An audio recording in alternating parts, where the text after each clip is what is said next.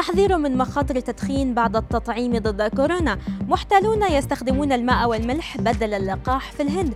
ودراسة تكشف أن لقاح فايزر ليس بالقوة الكافية لمواجهة المتحور دلتا أبرز أخبار الساعات الأربع والعشرين الماضية في دقيقتين على العربية بودكاست. حذرت طبيبة روسية من مخاطر التدخين بعد التطعيم ضد كورونا.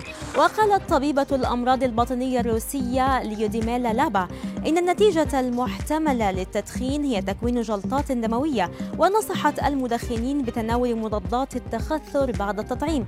وأكد خبراء أن التدخين قد يؤدي إلى احتداد آثار جانبية محتملة بعد تلقي اللقاح.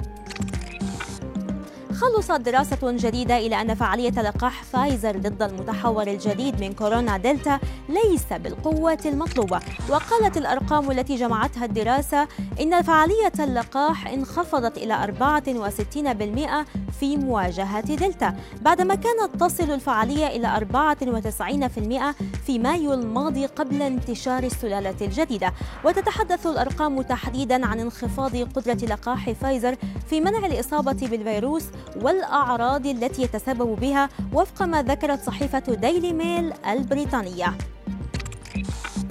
كشفت صحيفة نيويورك تايمز أن الشرطة في الهند تحقق في عملية احتيال تعرض لها آلاف الأشخاص حيث تلقوا جرعات من الماء والملح بدلا من جرعات لقاحات كورونا.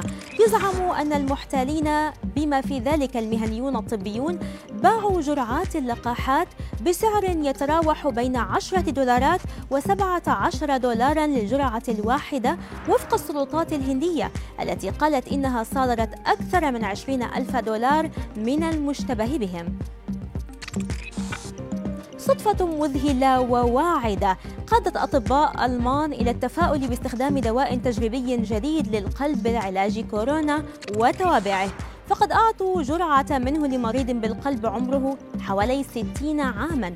وبعد ساعات فقط اكتشفوا أن بي سي 007 المخصص لعلاج حالات القصور بالقلب قضى كليا على بقايا إصابة كورونية تعرض لها المريض نفسه فعالجها وشفي منها.